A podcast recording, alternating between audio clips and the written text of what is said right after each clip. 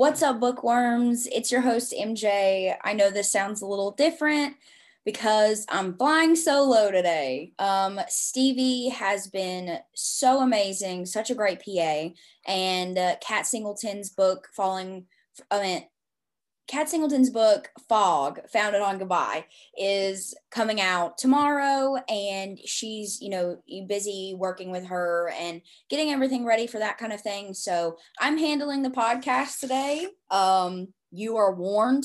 Caution, caution when entering the ride is all I gotta say. Um, so it's gonna be super exciting. I miss her already. I miss her energy. It sucks. I hate not having her here. Um, but it's gonna be super fun. We got a super cool episode for you guys in store today. Um, quick little things. Uh, one for me, I released merch. So if you read, if you read any of my books, uh, you can go grab merch. The link is in my Instagram bio. Um, you can get Fury hoodies with your favorite Fury players number and last name on the back.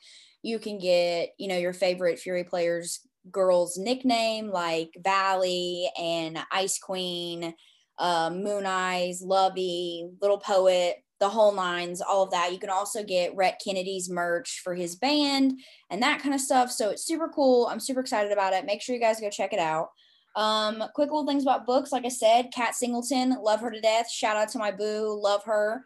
Um, she's releasing Founded on Goodbye, which is a pop star romance that's literally epic. I loved this book. It releases tomorrow on all platforms, so make sure you guys go check that out. Um, Giana Darling's releasing uh, uh, the second part of When Villains, When Heroes Fall, and then When Villains Rise on June 30th, um, which is Mafia romance. Very cool, very dark. I really loved it. Loved the first one. Can't wait. Um, and then Say Yes by Kandi Steiner is also releasing tomorrow. All, super amazing. I know that this book is like based in, I want to say like the 80s and it's in Europe kind of, and there's an artist and that kind of thing. So, and everybody knows that Candy is known for angst. So it's going to be great. I'm going to read it tomorrow. So make sure you guys go uh, check all that stuff out.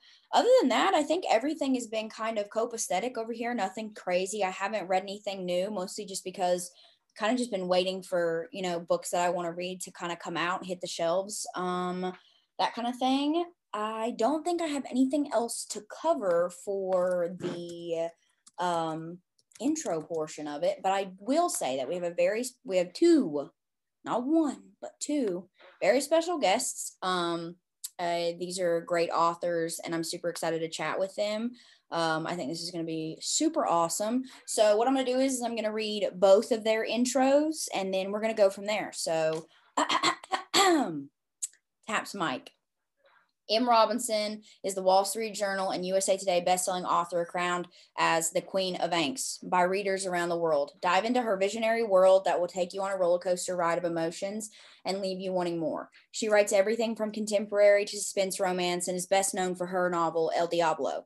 When Em is in the cave writing her next epic love story, you will find her shopping, living on a boat in Florida with her real life pirate, her lobster, her husband Ben, sipping on Starbucks and hanging out with their two jaw, her two dogs, or spending time with her family, who she is extremely close to.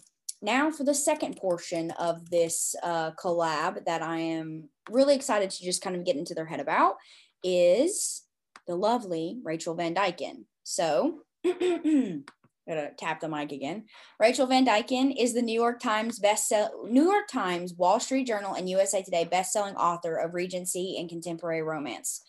You can find her on all platforms, so make sure you guys go check those out. You can find them both out on all platforms, and they also just released their second collab, "Falling for the Villain," yesterday, which is also live.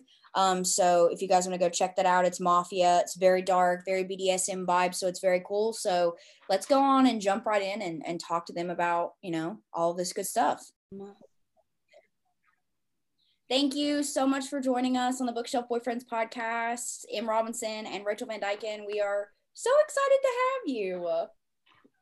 We're excited to be here. I think this is my second time back. I was here like a month ago, right? Right, yeah. right around the, the Fling release. Yes, you were. So we're super excited to have you back. We're super excited to have you back with uh Rachel with you. Um Yay. you guys separately. We love you guys as a duo. You guys are like dynamite. as a unit.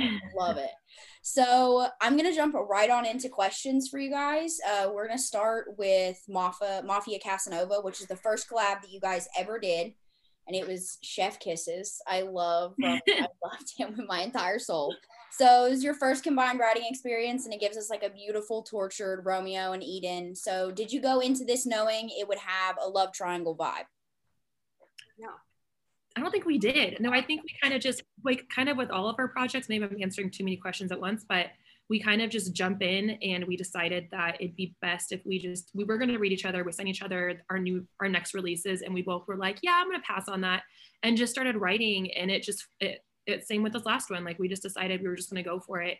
And it's weird because the characters end up like within like the first few chapters they develop into our head as like someone that we're like oh this is how romeo is. Like this is yeah. you know he's jealous of this or whatever. And i mean it just i mean monica can answer that like it just developed into like we were like oh apparently we're writing a love triangle now like but we didn't plan on it you know? Yeah.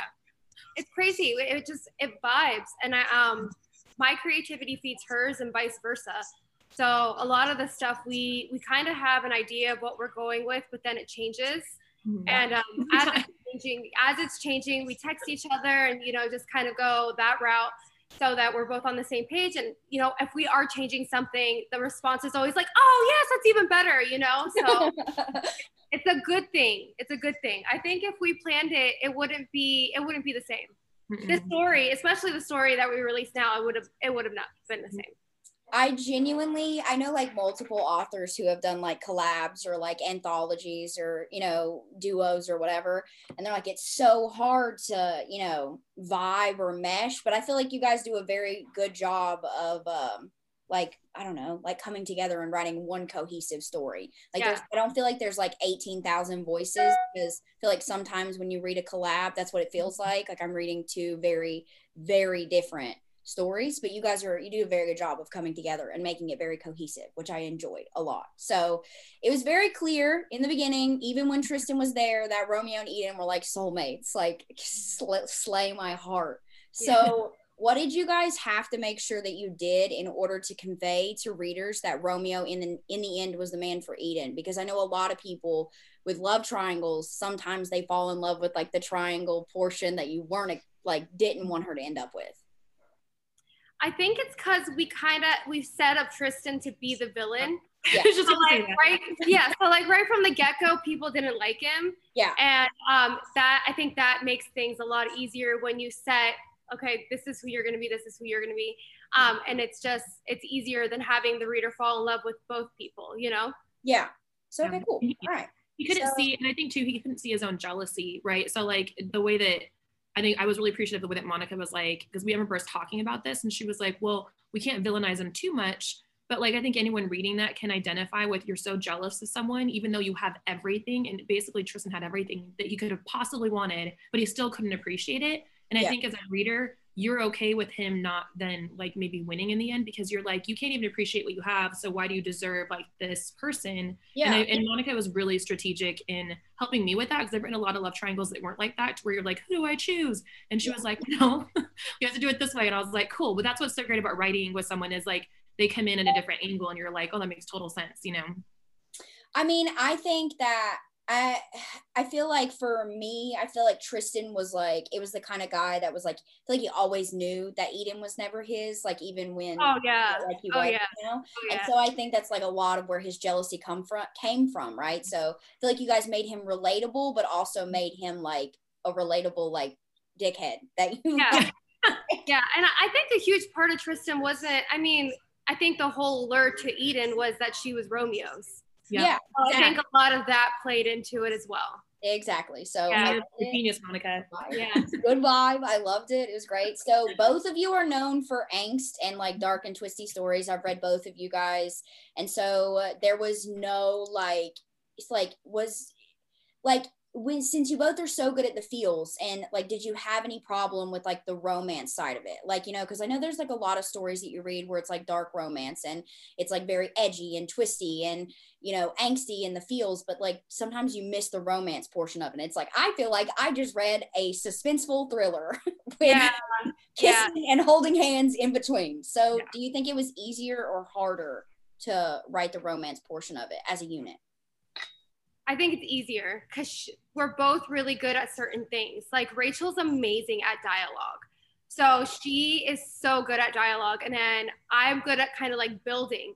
Yeah. So some, there would be times where like she would just flesh out a whole bunch of cute dialogue, and I'd be like, or romantic dialogue, and I'm like, okay, so we got to throw in a fuck here, and we gotta throw, you know, like something in over here. So like, I think we play we play well off each other on our strengths and our weaknesses. Yeah, I love that. I love that you guys are the yin and yang of each other, even though you guys. Yeah, yeah I love and that. We, we write really similar too. Like, um, just to give you a quick recap of how we came together. Like Rachel and I knew who we were just because we're in the same industry. Yeah. Um, but we came together for a co-write in a group. Um, they, the author or the group people just like contact authors and they come together and that's how we met. Yeah. And like from right off the bat, it was literally like, hi, like I think the first message she ever sent to me was like, "I'm so sorry, I just set you up for a threesome," but that's not it. like that was literally our first combo. So after like that, and that it just and the first time we wrote together, people in the comments were so excited and they're like, "This is amazing," and then they asked us back a second time, and then that second time we just started talking back and forth, and within like two weeks of us talking, we're like, "All right, let's try to write a book." Yeah. Um, we initially tried, but it was like a conspiracy theory, like Illuminati kind of vibe. and like everything that was going on with COVID yeah. stuff, we're just like, probably not the best time to release this, you know? we want to get killed. So, we don't want yeah. that. Yeah. yeah, yeah. So we yeah, I think you guys made like a bomb. You guys had like a bomb ass trip to Vegas. Y'all like popped off in Vegas with like fucking like Lambos, badass music video vibes. I was like, damn, I was like, I feel like I'm in the middle of a fucking Vin Diesel flick. it was literally, we were like, okay, we're gonna go to Vegas to get footage and like do cool stuff and like take pictures. And the guys were like, no, no, no. If we're if we're gonna do like a mafia thing, then we need cars. So that was that was all the guys, and it, it ended up working out because I think the trailer and all that stuff it was so fun, and I think that's what made the book successful. I thought it was badass. I was like, I feel like I'm about yeah. to read a story about their life. That's what I feel like is happening right now. I know. It was so fun. It was so fun. It was probably one of the funnest memories ever. Mm-hmm. I love it. So when you were building the characters of Eden and Romeo, like what was that like? Did you both come up with pieces of their personality? Did like Rachel be like, oh, I think that Eden should do this? And you were like, yeah, but what if she did this instead? Or was it like you came up with Eden and she came up with Romeo? Like you separated it? We actually decided not to do that. So I, when we first talked about co-writing, I was like, I've done it before, and usually like you can take the guy, take the girl, vice versa. No. The funny part about both of us is we don't like writing women, um, because my, my, biggest, the biggest thing is people readers come at you if the woman is too strong.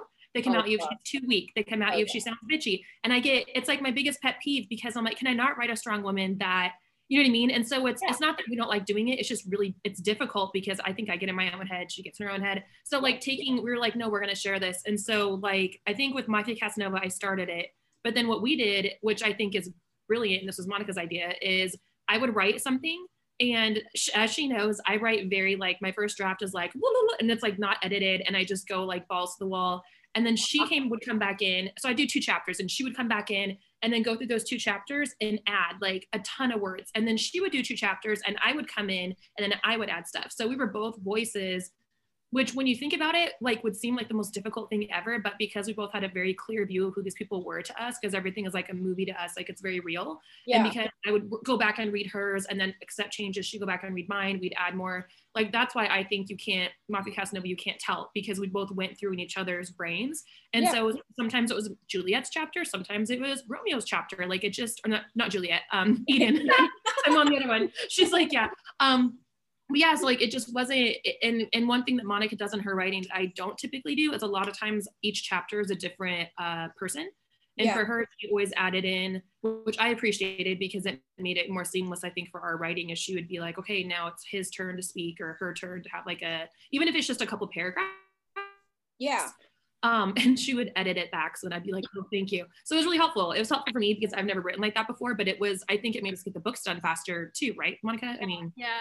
I can't I I can't write unless I know I can go keep going. Like there's some things that I can skip, you know, like I don't know, little things. But like big things usually I can't. It just it bothers me because then I'm like I feel like it's not finished. And then when I'm done, I have to go back and like fix so much stuff. And by that point, I feel like I kind of lose the vibe. of what I was trying to write in that Yeah. moment, you Mhm. know? So like for me, it's harder, but I know um, I know some authors that like start in the beginning of their story and like just pull and then put together, and I'm like, that's that would be so hard for me. No, I mean, I think that you guys come together very seamlessly. Like when I read both the Falling for the Villain and for Mafia Casanova, it's very like, I think there was maybe, maybe once in both books that I was like, I feel like Monica wrote this one and I feel like Rachel wrote this line. But like at the same time, I was like, I don't know, like, there's no way that I could go through that and pick the portions of like what you guys wrote because it's just, it's very, very cohesive and i really appreciated that in this duo. And also i love the fact i love that you i love your guys' as heroines. I know that you said that you guys both don't like writing female females. I hate writing females too. It's a lot of pressure writing females because women hate other women. Like we we I, I feel like some women just like do not like to mm-hmm. like women. Like we get so much shit put on us if we're too strong and we're bitchy or we're too strong and we're a mm-hmm. pushover or if we're not strong and you know we're weak and we need a hero. Then she's you know a weak. And it's like good jesus lord i just want to write a, a strong hero a heroine that needs if she wants to be a bitch she can be a bitch. Like not everybody needs to be like a wallflower that loves everybody. Like she can be a bitch if she wants to because that's just how life is. Um so moving on to falling for the villain donovan is like chris i told my friend this i was like he's like christian grey met a mafia man and had a psycho baby. I was like i was not expecting this at all. I was like okay all right. The first chapter i texted monica and i was like um i was like all right we're just gonna go straight into it then. Sounds good. So where did the idea for his character come from So we okay. So when we were writing the Illuminati story, it started off with like a kidnapping. Like they were taking this girl so that they could turn her into like the Illuminati or whatnot. yeah So we already kind of had a, a hero that was named Richard that was kind of not as bad as Donovan. Probably didn't even doesn't come close to Donovan, but we already had kind of like a sinister character that we wanted to play with. So, um, but then it turned into something completely different. So, like it was, yeah, we were gonna go dark. We were gonna go like you know because the storyline is a little darker, but n- never had the intention of how dark we actually went. Like that was that totally took us both for like a ride. You're just like, oh, we're just going with it. Yep, he's gonna do that. Yep, we're just gonna Yeah. go with it. Just gonna. that, that was basically how it happened. Like Rachel sent it, and I'm like, okay, so we're going there. This is okay. We're doing this, and then, and then that was it. And that was okay. I love it. Okay, so I felt this book had a really interesting plot, like following the life of Juliet, like a mafia daughter, and who was basically dealing with like some Stockholm syndrome vibes. Which I mean, listen, I love. I love a good Stockholm syndrome type Yeah. vibe.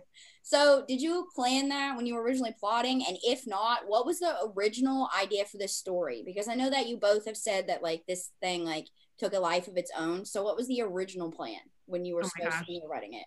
We were supposed to write a contempt like seriously like our very first meeting about this we were like you know let's kind of pull away from the mafia from the dark. We'll do like more contemporary. And then it was just like it was like we were unable to actually do i was like okay so what do we do now? Because we can't do that. And as far as her falling for him like we knew she had to fall for him but we were going to take it a lot easier. And the minute it took that dark turn we were like well now we have to just go all in. Otherwise it's going to look like we don't first off, it look, look like we don't know what we're doing because it looks like we're going to try to soften something that is a very real thing. And me and Monica, one thing I love about her is we both have psych backgrounds. Yeah. And so for us going into it, we were like, okay, so like if this was really happening and this guy has all this trauma, like he's going to need to see these things and feel these things. He's going to hate himself half the time if he actually loves her. But you Yeah. have to like go there. And I think one of the things that like I know people sometimes think that you write uh, dark books like that for attention, or you write them because you feel like, oh, it's going to sell really well because everyone's going to be talking about it because it's so taboo. And for us, it was not about that. It was about staying true to someone who truly does live a life of trauma like he did, and Yeah. then how does that translate into like the brainwashing he had, you know, from like his other father figure and his own father, and then the mom and being like locked in the closet all the time, like. Like if you're a young boy and you grow up in that situation and that is all you see, that is all you know. And We're so for glad us, he didn't become a serial killer, people. Let's just Right. put that Yeah, out there. exactly. Like, our battles. Like at least he wasn't killing people. You know, I- like not a big deal. He just kidnapped her for a minute. You know, like he just beat her ass with a belt. It's cool. I Yeah. also have a psych background. Um, I uh, but it's like I listen to this crime podcast and there's this button for mommy alert, like mommy issue alert, because girls get like termed like daddy issues or whatever, but guys who have mommy issues nine times out of ten turn into serial killers. So I was like, yeah, they do. I was like, congratulations, you're a little kinky, pal, and you got a little bit of issues, but I mean, at least you're not out here, you know, cutting people up and putting them underneath your basement. Yeah. Right? Yeah. I appreciated I appreciated the true like the complexity of his character and that he mm-hmm. doesn't need a contemporary romance story. Like he doesn't need like he he can't be in a fluffy romance story. Like he went through a lot of shit and like 9 times out of 10 when you come out of that you're not going to be like somebody that's like let me open the door for you and buy right. like it's not gonna happen. Starbucks. No. exactly. Like it's not gonna happen. So I appreciated that you guys were true to his character. I think that's what gave the story a lot of depth and made it really good read. Um, so I love this epilogue. Cried. Not not I like I teared up a little bit. I was like, oh god. So, but I have to ask, like, will you guys be going back to this, like, revisiting the world that you all built, or any collabs in the future? We don't have any collabs lined up for next year just because we're both slammed with stuff. Like we wrote this book in two weeks, guys. Um, literally, it was the only time we could put it into our schedule, and like we wrote it in two weeks, and then everything with like just it's just a lot to take on. Yeah. So we definitely want to write again together because it's just so much fun and we love doing it. But as far as like when that's going to happen, um, we don't have an official date. Yep. Okay. Just cool. we yeah we had to we had to ch- or I had to change. I know Monica flipped some of her books around too, but like. Yeah. Our poor assistants, like we had to change our schedules, and they kept being like, "Okay, you got to turn this in." We're like, "We know." Um, so yeah, it was definitely, and me with the baby too. It's hard. Release date, I think like three congratulations. times. Yeah, congratulations. By the way, I follow you on Instagram, so congratulations all oh. new baby and stuff like that. So that's awesome. You know, made me cry every single time that I check your oh, no. um, I was in foster care when I was a kid. Oh, so oh I didn't know yeah, that. Yeah, so adoption, I was in there for like um, two months. So I mean, it wasn't like it was terrible, but and it was because my parents were crappy when I was a child. But um, no, no, I really appreciate it. I think adoption is such a big, a big thing that I feel like people don't talk about enough, and I commend both you and your husband. I think it's great what you guys do. Oh, so congratulations and all that stuff. Um, so, anyways, um, moving forward on, I have a question for each of you, um, solo. So, I, um, Monica, I know that you have Alpha CEO coming up, which is super exciting. Um, second chance billionaire romance vibes uh, without giving too much away what can readers expect from you know this new angsty book you got coming out that i'm coming back to angst um, that's probably the biggest thing um, yeah, that and just angst. Like I, I, I didn't think I would miss it as much as I have. You know, like with COVID and everything that happened in 2020, I was just like, okay, I write angsty books and then throw in the world, you know, crumbling around you. It was just yeah. a lot. So I'm like, I needed a lighter year this year. And then like within like the first the kiss, I was doing fine. I'm like, oh, this is great. But even with the fling, like I started writing and I'm like, damn, I really miss angst and it just the storyline came from no like out of nowhere. And then i'm just like i'm such a firm believer that i want to write what i want to write and i'm going to write who's talking the loudest in my head. Yeah. So it just it turned into one of those things and i'm excited for it. You can definitely expect a lot of angst um, and just falling in love with falling in love again i guess. I feel like this is going to be like next level angst because like, oh yeah. took a break and yeah. she's back and I know. I know. I like, oh God. Um, so Rachel, I read your entire Mafia Royals series. I, I, yeah, I literally love it. So I'm super excited for July 22nd, which is when you're releasing Fallen Royal. Um, yeah literally want to vomit because I'm so excited. I before before you release like information on it or whatever, I was like, I want this to be my King story so bad. It's not even funny. So yeah, we finally getting him. I'm really excited about it. Um, what can we expect from this? Um, you don't have to give too much away. You don't have to be spoilerly. No. Okay. So I'm I am moving him. Don't be mad. I am moving him to August. I'm moving oh. Maxim, but but only because only because I don't have I don't I mean I could write it and get it done, but I don't have time to do justice. And he is one of my favorite characters I've ever written. Oh. Like him and him and King, like their constant witty banter and then like cleaning blood off a knife and then just kills someone and it's like like let's go have let's go have fries. Like I just love like their entire like they're just so great. So um I actually um, did start writing his like his first or second chapter just because I needed a break from my rom com that I was writing. It's just a Monica. You got to take a break and kind of like divide things up. Yeah. He's actually gonna have um his his theme for his book, like the last um like Scandalous Prince, that was kind of like a polar bear king theme, like I put in the fairy tale, like Man in the Iron Mask, like brought all that in. Yeah. Um, with Destructive King, it was just like full on angst and like chaos, which happened. Um, but with Oh. um, Maxim, love him, love Ash. But with Maxim, um, I'm bringing in a Jekyll Hyde sort of thing. So, um, so that is my theme. So he's gonna go from being. So I'm not like I'm not saying I'm copying him. It'd be like if Chase and Andre had a baby, it would be it would be Maxon. So you're gonna have like the balance of like good versus evil, like gonna yeah so there's some he does a lot of killing and he, there's a character that he ends up killing that is going to probably like yeah anyways but it, it starts the trauma for Oh, him wow. and it causes a lot of drama and that's kind of where the story starts is like Yeah. you, you see him in that situation and you and you and you see him almost lose the last part of the innocence that he had if that makes sense because he's Yeah. young right he's like 19 and he's Mhm. a super genius. And I you always you know, we talked about this, like people that have uh, that are really smart or they go through trauma, like a lot of times they become sociopaths or murderers. And so he's gonna have to struggle with becoming basically his his father, but like worse, but also on top of that, um, want to still be with Izzy and want to be that good person for the Abandonato family and for their dynasty, but not know how to do that in a way that is Oh crew God. after everything. So I'm there you go. I want to throw up. I'm so excited. sorry. I'm so excited. I'm so excited. I love him. And I think that it's a very difficult thing when you're writing a character like that because it's like you don't, he doesn't want to turn into like what he knows that people Mhm. expect him to turn into. And Right. when you go through traumatic experiences like that, it's almost like, well, what do you expect? You know, like life is throwing me all of this shit. Like, Mhm. how do you not expect me to turn into like the villain? You know, but those are the characters I love. Morally, is the love of my life, so I'm super excited about it. Um, Yeah. so moving on to writing questions, and I did this in a we did this in a way that uh, so it's like for both of you, but you guys are more than welcome to answer separately or how you guys do your own thing. So, what made you two like? How do you split up writing? Do you take like two chapters? You take two chapters? Like, does you know that kind of thing, or just like a word count number? How does that work?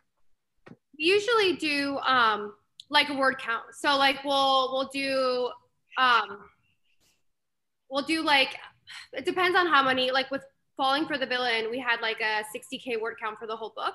Mhm. So like usually it's about like two chapters each. Um and it's anywhere between like 3000 to 6000 words. Rachel writes a lot faster than I do. But No. I was coming off the fling and I didn't take a break, I was already in that that crushing, you know what I Mhm. mean? That Yeah, crushing. So it was so easy for me to be like, plus it was dark and I went from like one and I think my, I went from like one extreme to another and like my soul needed it because it was so easy. yeah, Even for Rachel, it was so easy to tap into that like dark place. And I think it's just like I'm coming off rom com, so is she. She's doing Disney pitches. So like we're just like we're coming from this like happy, like, oh my god, we're in a bubble and everything is so perfect. Great creatures. Yeah. We're like, yeah, we're like, okay, we need to switch it up because this is getting a little repetitive. Um, So I think that probably influenced why the dark or why the book went so dark too. yeah. But um, yeah, we try to keep it like kind of that around there. All right, cool. So, what is it difficult staying on? Listen, because when I'm around my friends, and none of my friends are well, my like a- like friends that I can actually touch, not like my online friends, are authors. So, and when I'm around them, being creative is like never going to happen because they're very distracting people. So, is it difficult staying on the same creative page because maybe you guys have different thoughts, or is it easier to have someone there in the same headspace as you? it's so much easier. Like, right, Monica? Like, little easier. Like even when like we're writing and like uh, even if it's not each other, like we're not doing collab, it's like our own books. Like Mhm. I'll text Rachel or voice her and vice versa, where I'm like I'm stuck, I don't know what to do, and like she's we're both really quick of like just jumping in there and being like, oh well, you can do this, this, and this. Um, so I feel like we're always kind of vibing like that. Mhm. Um, but yeah, it's it's nice to have you know someone there where you're like I'm stuck, I don't know what to do, and they come in, they're like I got it, you know, like fresh Right. eye, everything, and it just it's so much easier. I feel like writing is a lonely job, and I feel like having yeah, and we did that a lot for our last book. Yeah, and I feel like Yeah. having somebody to co-write with makes it unlonely because, like, a lot of the time you're like by yourself in front of a computer writing like you know characters or however many you're doing, and you're like, oh, I feel so lonely. Like even though you have like people around you, you feel very lonely. So I feel like co-writing helped. I feel like would help not feel as bad because oh yeah, oh yeah, take this sure. from me because I don't know what to freaking do with it. Facts or even like when with writing like some, a dark storyline like that you're just like i'm so glad that i'm not the only one that thinks this is awesome because you know what i mean yeah. i'm so glad i'm not like like she's not like getting the, the, the manuscript back like what if the fuck is wrong with her you know no like do this like, you know like it's so it's fun so i think you have to find people that like you know relate to you on that level yeah so is co-writing, I feel like I already know the answer yeah. to this, but for our readers, has co-writing made you guys closer as like friends and like human beings now that you guys are yeah.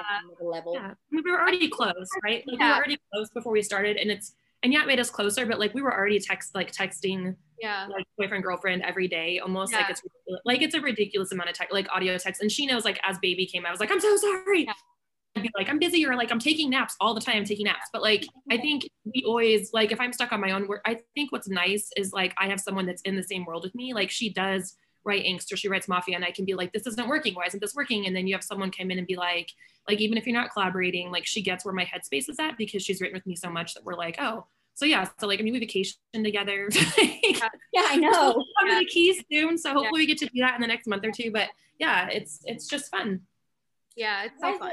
I would. I, you guys look like a great time to be around. like just to like somebody who like, rolls up in super- Vegas when you guys are in Vegas. Like I could only imagine. I could only imagine. So we're gonna jump into some reading questions. So for each of you, has a book ever? And I know Monica has answered some of these, but we have altered some of them because you were on the podcast before. Okay.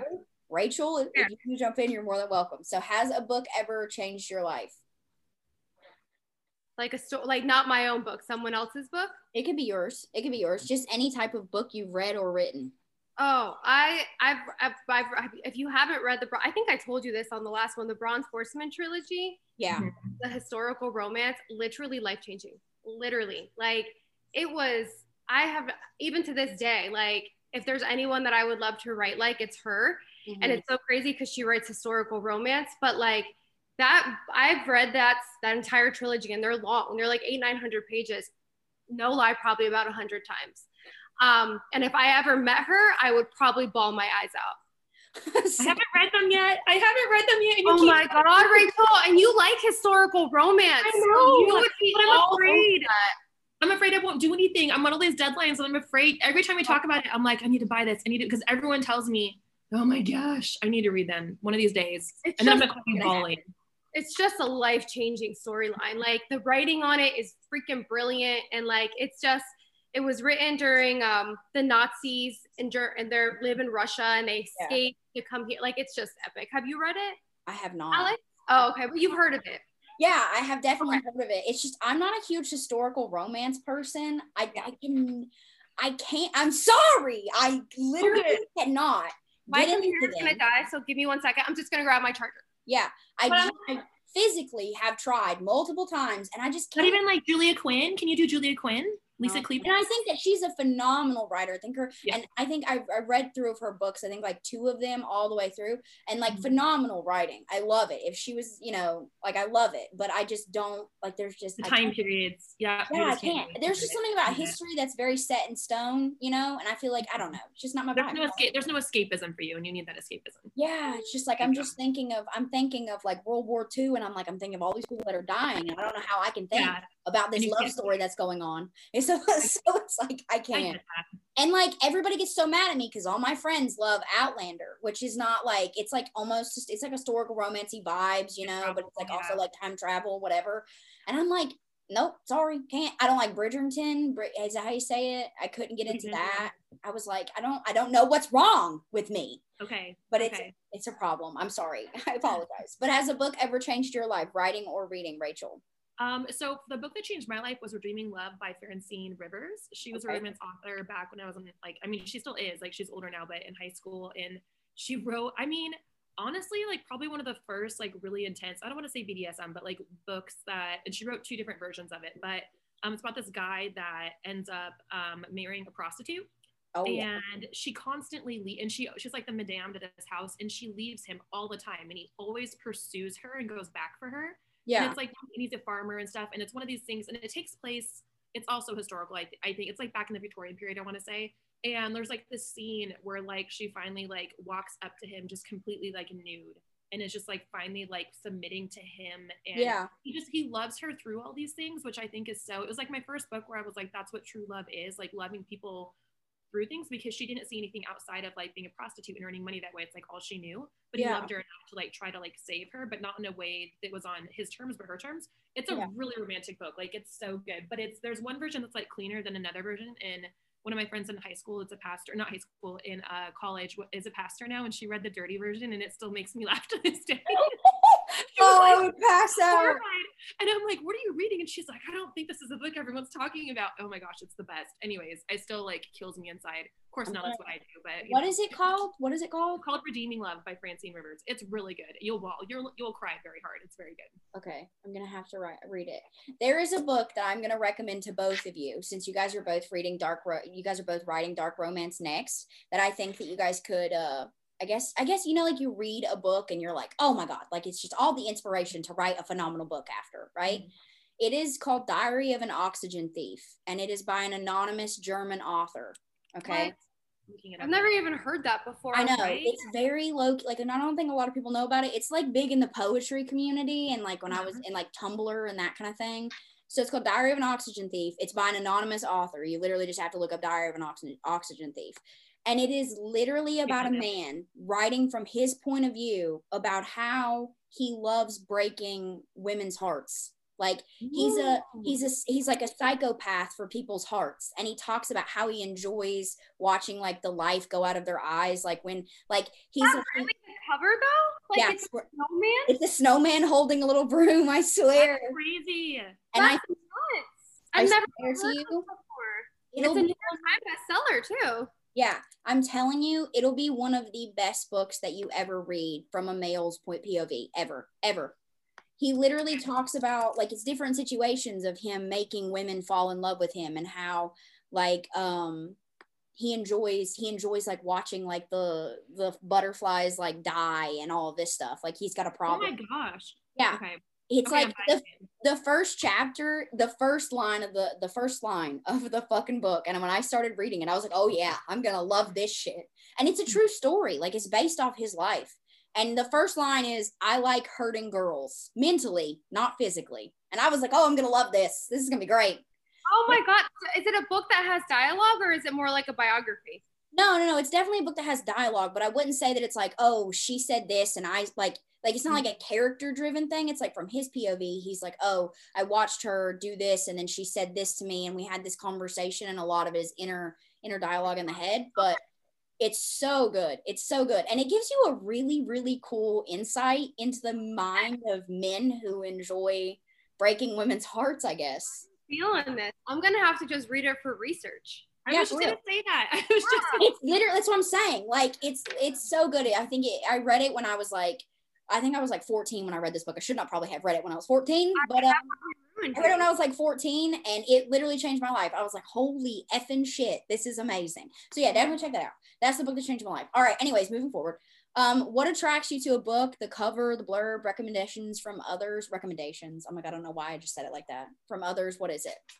I would say recommendations. Like I trust, like when Monica's like, you need to read C.J. Roberts' Captive in the Dark. I'm like, oh, Oh fine. yeah, I did tell you to read that. And then you were at my house, I think, when I was reading it, and I was, I couldn't stop. Like, and I and I told you to read Pam Godwin. I don't know if you've read it yet. The the Sea of Oh, you told me I couldn't read it. No, I After wanted to read the other one, the one with the trilogy that you Nina said to read, but you're like, don't read it until Yes, we're it's a wait. So that's What my are next. talking about? What's what trilogy? Spill. Um, um, crap. What's it called? Um, Is is, it is it Kate Webster?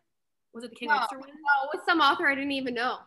Okay, I'll send I'll send it to you again. But that one was intense. That one was that one was whew. But yeah, I, it was very very very dark. And we were like, just wait till after you're done writing this because you don't. I normally don't read in the same genre I write in, and we Yeah. never really written this dark, so we were like, don't read it yet. But it, I, I'll find out. I'll find out and send it to you so you you know too. Because I it was like. I don't normally read books like that, but I was like, I am not sleeping for like five days. until I and then I begged her for the third book, like a total horror. I was like, so I'm getting this one right. Anyways, there is a book. There's also okay. I'm gonna give you guys another recommendation, but don't read it until after you get done with what you're doing because okay.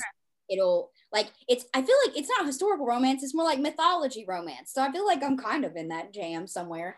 Okay. But uh, have you guys ever read Song of Achilles by Madeline Miller? Oh, I've heard that's really good, but I haven't read popular, it yet. Right. So, yeah. have you guys ever read? I mean, I don't know if you guys have read like Homer, like the Iliad and the Odyssey, or like, yeah. you know the story of like Achilles. I did in college, but like I don't remember. You couldn't. I, I couldn't tell you the storyline right now.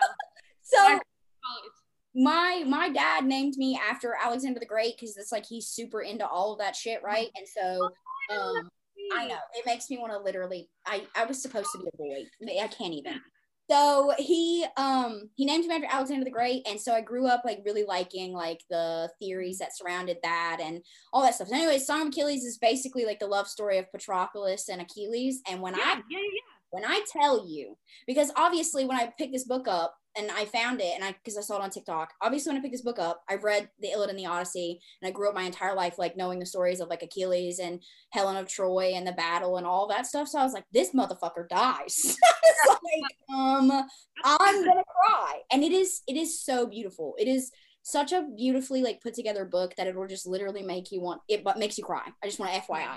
You'll ball. You'll ball the bitch. But yeah, so you know, I have two good ones now. Good for good for research. Yes, yeah. read those. They're really good. And also it's obviously male male. And there's just it was just very romantic. It's very pretty and I loved it. So chef kisses to Madeline Miller. But definitely check it out. Anyways, um, what are some of your favorite authors to read? Dude, I'm so out of the loop with who's who's writing these days because like I don't I'm writing so much that I don't really read when I'm in the cave because one yeah. I just wanted to mess with my own style, and two, um, who wants to read after they're on their computer for 12 hours? You know, like staring at a Word document. Like the last thing I want to do is read a book. Yeah. So um, my eyes, you know, they're bleeding. So I'm so out of the loop. But like back in the day, um, who was a one-click author for me? Vi Keeland, or not Vi Keeland, Penelope Ward, My Skylar. I love. I went on a Penelope Ward kick when she wrote My Skylar.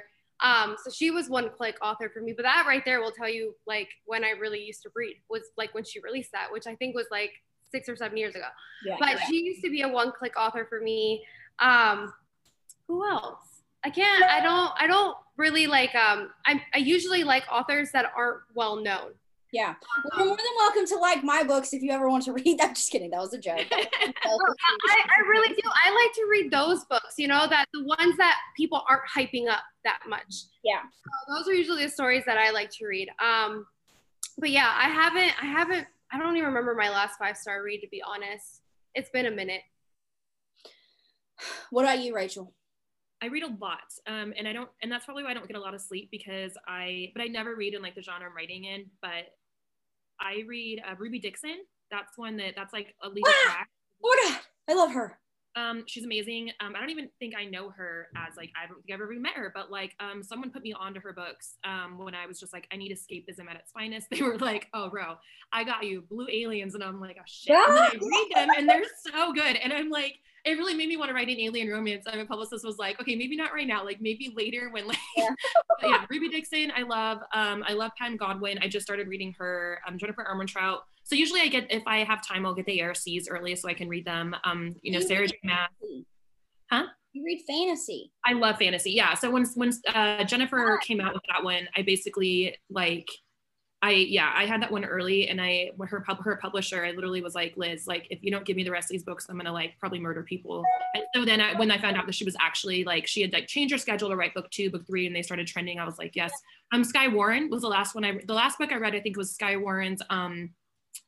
What is it? Is it not? It's something lock. I don't remember the name of it, but it's her dark romance that's based off of uh, crap. I can't think of it right now. We're like uh, where he's like in the mansion alone, and it's it's contemporary, but it's based off an old. I can't think of it like in not oh man, not Pride and Prejudice, but like one of those older like stories, and it's very like, huh? huh? A private property. Yes, Miss, Miss, Mr. Rochester. Like it's based after after that, like that whole, and it's really really good. Like I normally don't read darker books, but Skye did the same thing to her. I was like, "Where's book two? And she was like, "Oh, sorry, still writing it." And I'm like, "Well, you're dead to me." But then I, I got that ARC after, so it was fine. So yeah, I, I read kind of all over the place. Um, but I never, I don't read, the one uh, thing I don't read is I don't read Mafia. The only Mafia I will ever read would be like Tijan's because hers is a lot different than mine. And, and we both talk about that in the interviews we've done before together. Like I, I adore Tijan and would like take a bullet for her, but I just don't any any other author. Monica, maybe I would probably read hers if we decided to read each other's, but I just never want it to seep into my head. So that's like the one genre I stay away from, and I've never read um because I just want mine to be different from others. So, have you read the Throne of Glass or the uh the fucking A Court of Thorns and Roses series? So, Court of Thorns and Roses, I read it when it first came out, and I remember calling my sister and being like, this is like our generation's Twilight, if there's something to compare it to as far as like the next big thing. Yeah. Um, and it was when she was still like big at that time because she's a YA author. YA authors have like a very different vibe than romance authors, which is great. Yeah. But that, I mean, that book series, like that just like took her from already being right here, catapulted her, kind of like how Jen's latest one just like, yeah. So yeah, so that was, um, yeah, that was the, yeah, that's, I love it. I love all those books you should 100% i don't know if you've read like her other series which is throne of glass which has got like okay so i mean i don't i like a court of thorns and roses mm-hmm. they're on my shelf you can totally see them i love them i love Rhys and mm-hmm. i love Feyre and i love all of that i just think it's a lot like it's romance based like it obviously follows the plot of like you know lovers and throne of glass is like action packed as fuck and the main female is like a bad bitch and like the main character female the dude is like the love of my life. Like if i could if i could if i could conjure up one one book boyfriend it's him. Because he's like seven feet him. and he's got wings. It's like oh. i want to i want the wings. Anyway so monica would like that series. I've only gone through book two. You would like it. You i think like you definitely would like it. It's fairy porn. It's amazing. Yeah. It's hmm. fantastic and you're gonna love Az. It'll be your he'll be your favorite character because he's the mm-hmm. one that's dark, twisted, and doesn't talk. But his book isn't out yet. So, anyways, um, do you? Prefer- just, I don't think that one's out yet because I think she kept going. I don't know talk about it. And now that this series, now that this movie, the TV show is coming out or whatever, we're gonna have to wait like eight billion years for his book, and he's my favorite character. And it's like, God, I want to smash my head into a wall.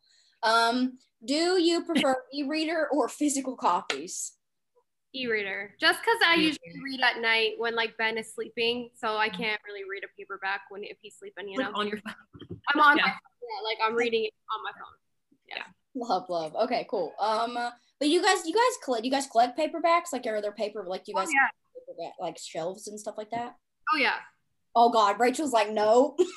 I know here's why. I like because i get sent so many books from my pub my foreign publishers that like if i had to i had to dedicate a closet to like just my foreign titles. And so like when people send me, I'll keep them. Like if authors send me books signed and stuff, like I'll put them on the shelf.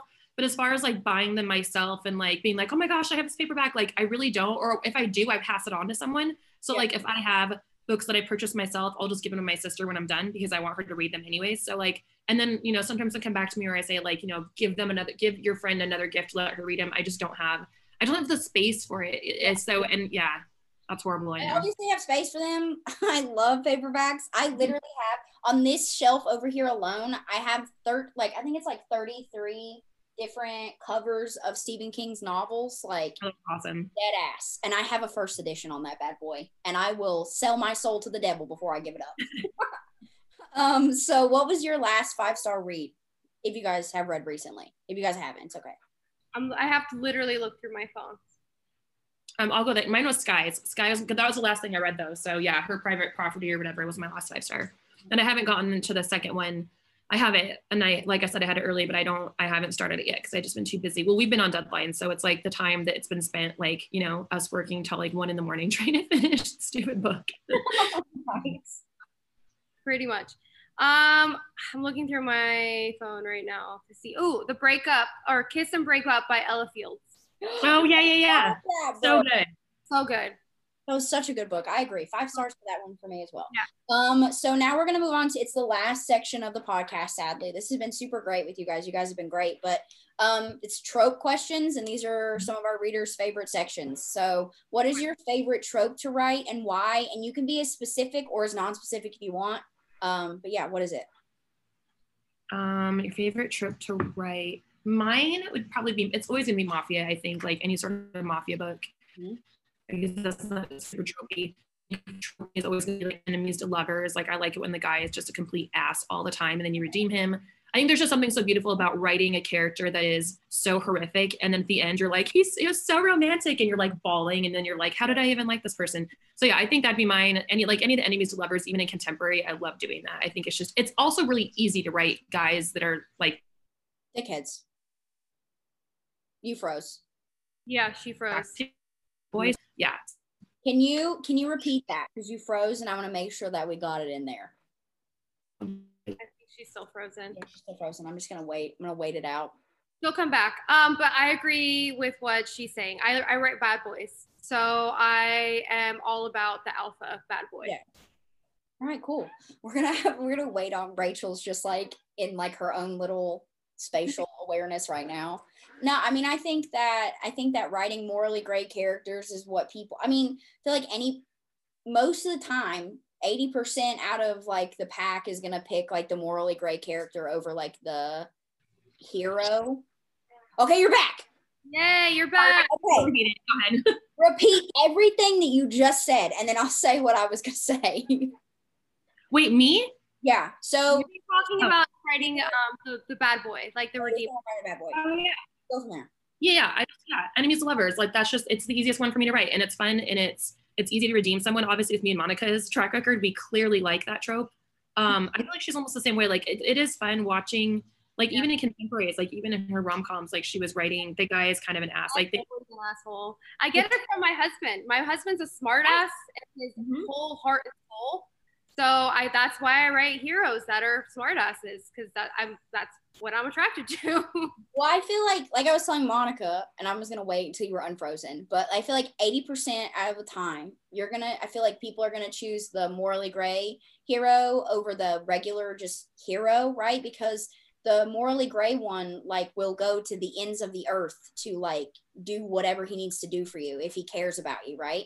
But Yeah. like the the hero is like, oh, like we're gonna sacrifice, like, like you see the quote where it's like the hero will sacrifice the like himself to save the world while the villain will sacrifice it to save you kind of Yeah. thing so it's like everybody loves a morally gray hero it's like the people we shouldn't like and it's like I know.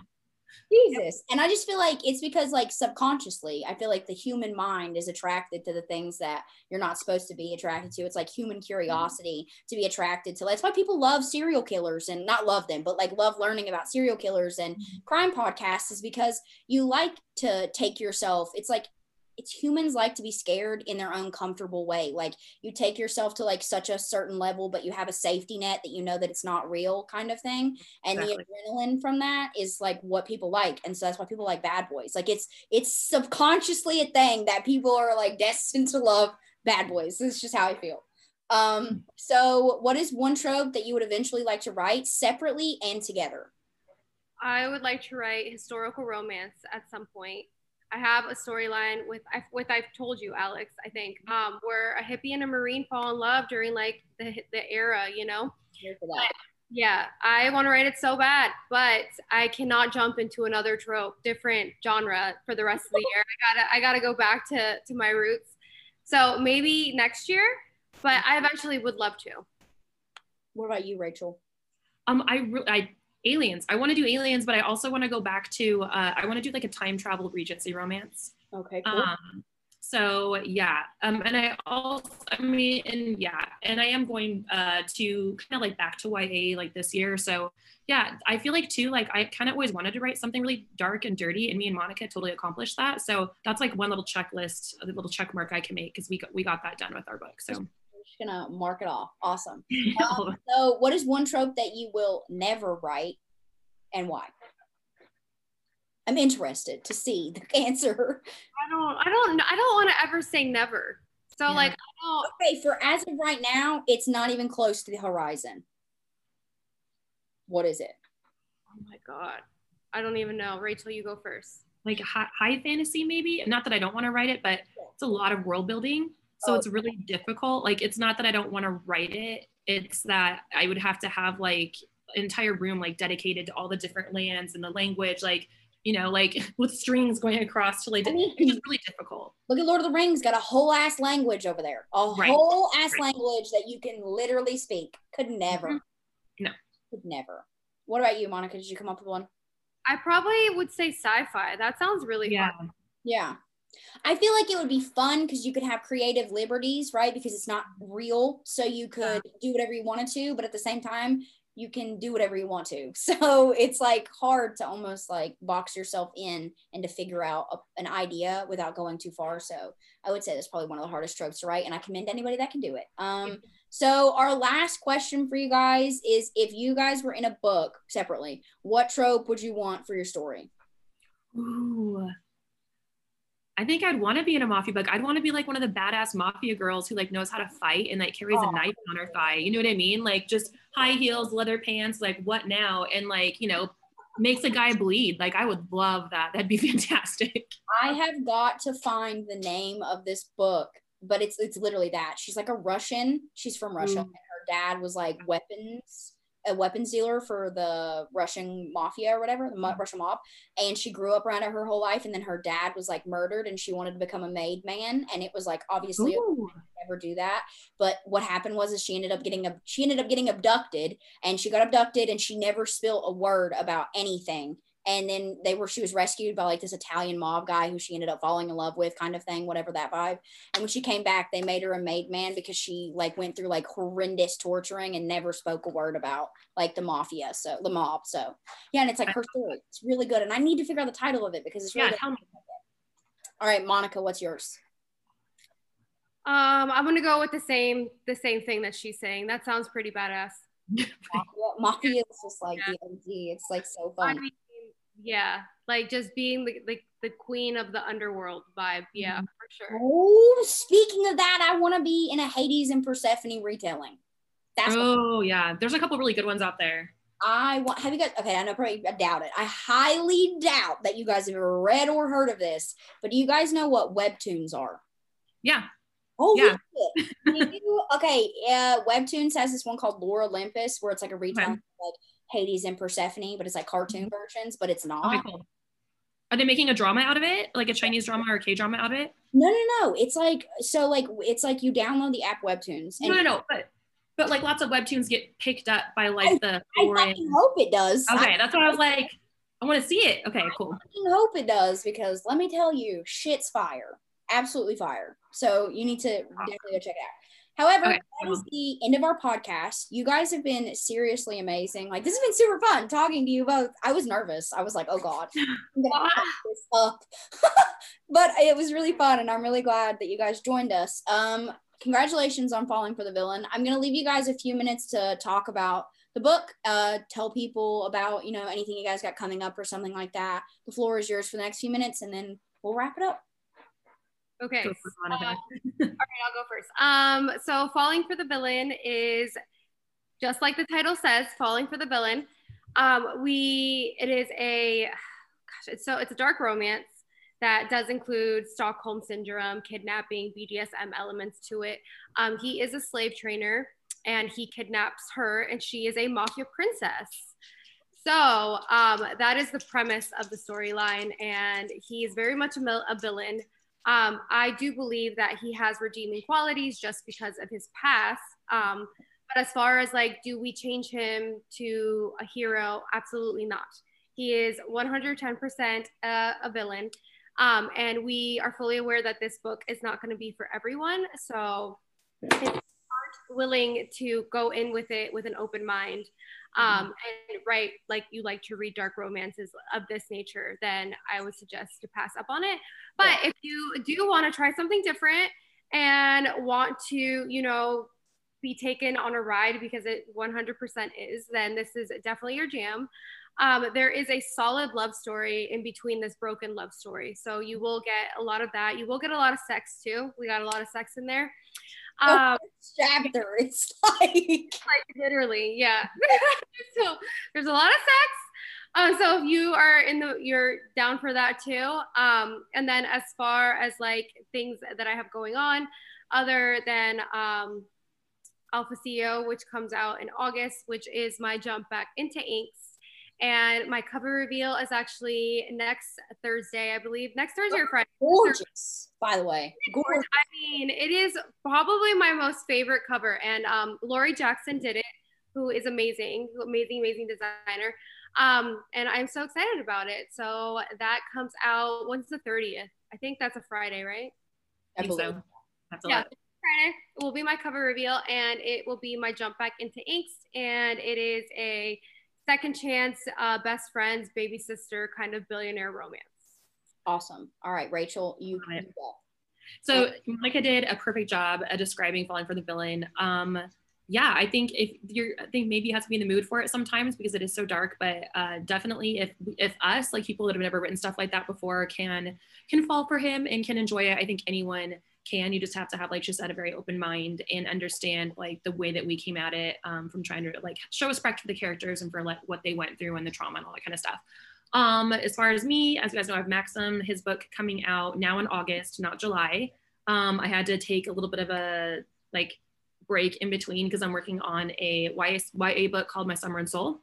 And I'm um, also working on, I have two other paranormal books that I'm working on that we're pitching, um, or that have been pitched, and two other ones I'm working on that we're pitching this next week. And then also working on a graphic novel, a webtoon actually. So the fact that you mentioned that like makes me happy. So um, oh, we actually just submitted that. We just submitted that. It's called Swan, and it's about a girl. Manga. Dude, it's yeah, it's it's all it's that's what it is. It's yeah, this girl is feels ugly at school, gets picked on by all the guys. The illustrations are amazing. She ends up getting in a horrific car accident that's caused by actually one of the bullies. She doesn't realize it's him.